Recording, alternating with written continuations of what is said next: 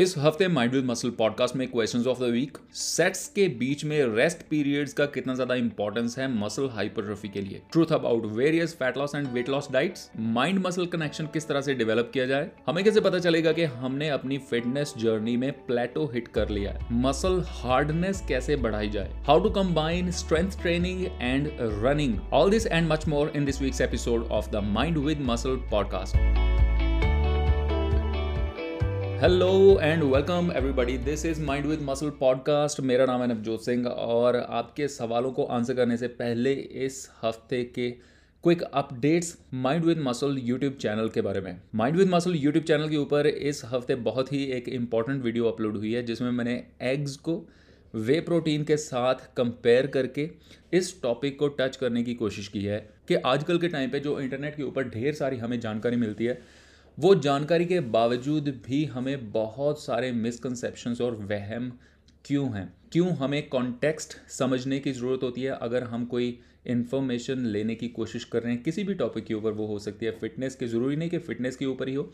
किसी भी टॉपिक के ऊपर जब आप इन्फॉर्मेशन लेने की कोशिश कर रहे हो तो कॉन्टेक्स्ट को समझना कोई बात बोली जा रही है, क्यों बोली जा रही है, किस कॉन्टेक्स्ट में बोली जा रही है, वो समझना क्यों ज़रूरी है कॉमन सेंस यूज़ करना क्यों ज़रूरी है, और सबसे ज़रूरी बात कि आपको डिफ्रेंशिएट करना आता है कि नहीं सही इन्फॉर्मेशन में और गलत इन्फॉर्मेशन में। अगर ये तीन चीज़ें context common sense and differentiation your ability to differentiate between good and bad information ये तीन चीज़ें आपके अंदर नहीं है तो इन्फॉर्मेशन चाहे सही है, चाहे गलत है, इस चीज़ से कुछ बहुत ज़्यादा फ़र्क नहीं पड़ता क्योंकि सही इन्फॉर्मेशन भी आपका फिर बहुत ज़्यादा हेल्प नहीं कर पाती। तो ये तीन चीज़ों के बारे में मैंने डिटेल में बात की है। होप कि आपको ये वीडियो पसंद आएगी, बहुत ज़्यादा हेल्प करेगी आपकी।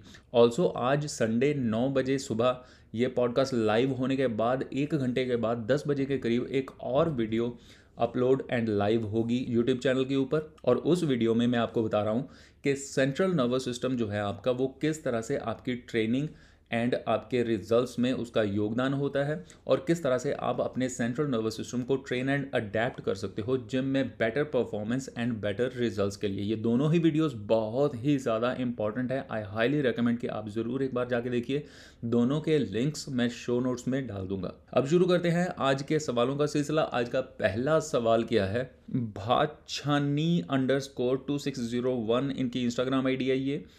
पूछते हैं सेट्स के बीच में रेस्ट पीरियड्स का कितना इंपॉर्टेंस रहता है specially for muscle hypertrophy sir जो रेजिस्टेंस ट्रेनिंग है ना रेजिस्टेंस ट्रेनिंग के कारण जो भी आपको रिजल्ट्स मिलते हैं, चाहे वो स्ट्रेंथ डेवलपमेंट है, चाहे वो मसल डेवलपमेंट है, वो रिजल्ट्स आपको मिलते ही आपके रेस्ट पीरियड्स की वजह से हैं।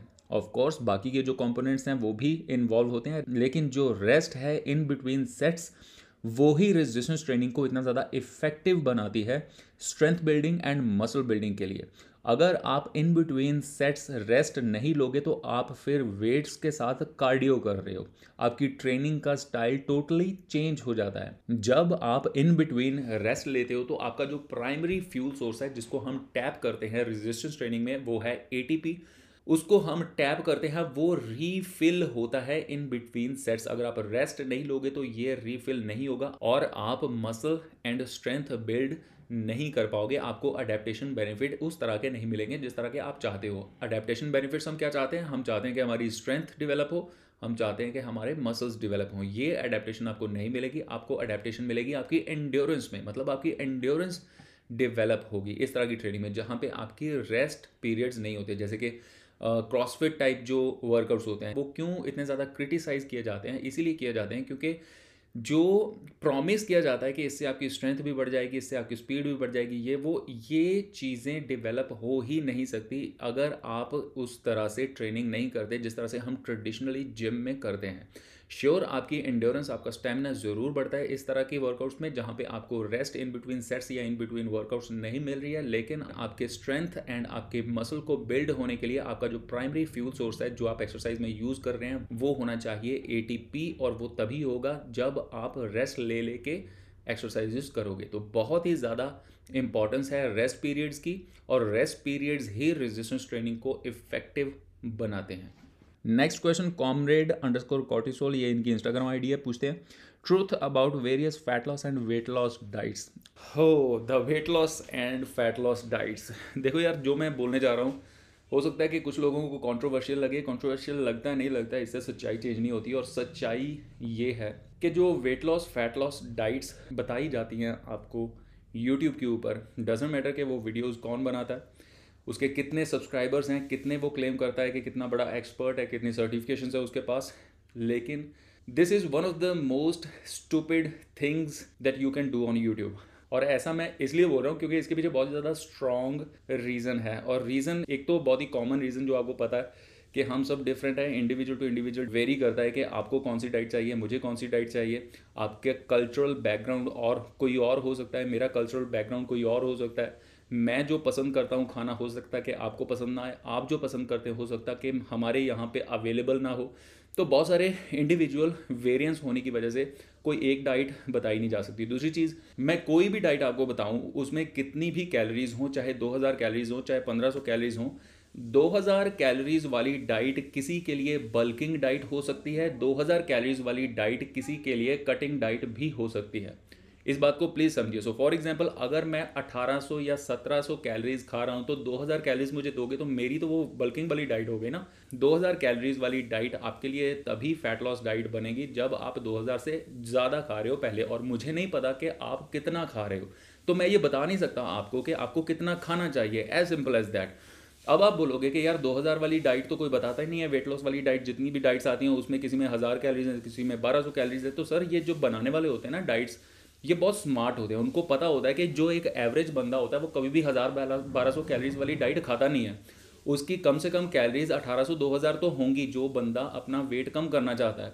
तो ये बड़े स्मार्ट होते हैं, शाने होते हैं, ये क्या करते हैं कि हज़ार बारह सौ कैलोरीज वाली डाइट इनको चिपका दो तो सभी के सभी या फिर ज़्यादातर लोग जो वो डाइट फॉलो करेंगे, वो कैलोरी के डेफिसिट में आ जाएँगे। तो होता क्या है कि इस तरह की जो एक्सट्रीमली लो कैलोरीज वाली डाइट होती है, वो कुछ लोगों के लिए काम कर भी जाती हैं तो लोगों को लगता है कि ये तो बड़ी बढ़िया सी डाइट है। लेकिन उस डाइट का बढ़िया या ख़राब होने से कुछ लेना देना नहीं होता। उसका सिंपल सा ही फंडा होता है कि आपने अपनी डाइट में कैलोरिक डेफिसिट क्रिएट कर दिया है। अब आप बोलोगे कि अगर कैलोरिक डेफिसिट ही ये क्रिएट कर रही हैं डाइट्स तो इनमें खराबी क्या है? क्योंकि हम भी तो कैलोरिक डेफिसिट ही तो क्रिएट करना चाहते हैं।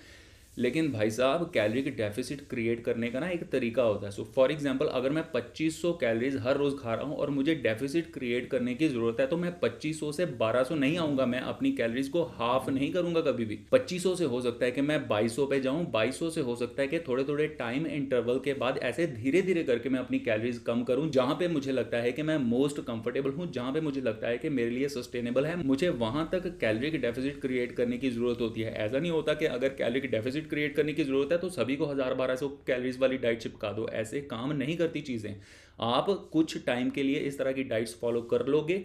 और अनफॉर्चुनेट बात यह है कि मेजोरिटी ऑफ़ लोग जो इस तरह की डाइट्स फॉलो करते हैं, उनको कुछ टाइम के लिए रिजल्ट्स दिख भी जाते हैं। तो उनको लगता है कि डाइट्स बिल्कुल सही हैं, क्योंकि वो दो महीने से ज़्यादा या डेढ़ महीने से ज़्यादा ये डाइट फॉलो नहीं कर पाए तो कसूर उनका है। जबकि ऐसा नहीं होता, कसूर आपका नहीं है। आपको सही तरीके से कैलोरी डेफिसिट किस तरह से क्रिएट करना है, वो बताया नहीं गया। सिर्फ़ और सिर्फ़ ट्रेंडिंग टॉपिक्स को उठा के फैट लॉस वाली डाइट वेट लॉस वाली डाइट आपको चिपका दी गई है और आपको बुद्धू बना दिया गया तो इस वजह से जो मैंने शुरुआत में बोला कि जो वेट लॉस फैट लॉस वाली डाइट जो भी लोग बना रहे हैं, बहुत ही ज़्यादा फुद्दू काम कर रहे हैं। सीधी बात। Next question Mohit dot Mahajan dot five zero seven six seven nine बहुत लंबी इनकी इंस्टाग्राम आइडिया पूछते हैं। Sir ji mind muscle connection कैसे बनाना चाहिए? प्लीज़ रिप्लाई काफ़ी लोगों को बेनिफिट मिलेगा। सर माइंड मसल कनेक्शन जो होता है, सबसे पहले ज़रूरी है कि आपकी फॉर्म एंड टेक्निक सही होनी चाहिए, तब आपका माइंड मसल कनेक्शन बनेगा। सो फॉर एग्ज़ाम्पल अगर बैक की एक्सरसाइज करते टाइम आपको बैक अपनी फील नहीं होती तो बहुत ज़्यादा चांसेस है कि आपकी टेक्निक उसमें गड़बड़ है। बहुत ही ज़्यादा चांसेस हैं कि आपके जो कंधे हैं, जो शोल्डर्स हैं, वो आगे की तरफ़ हो सकते हैं राउंडेड हो सकते हैं, जो कि होते ही हैं बहुत सारे लोगों के।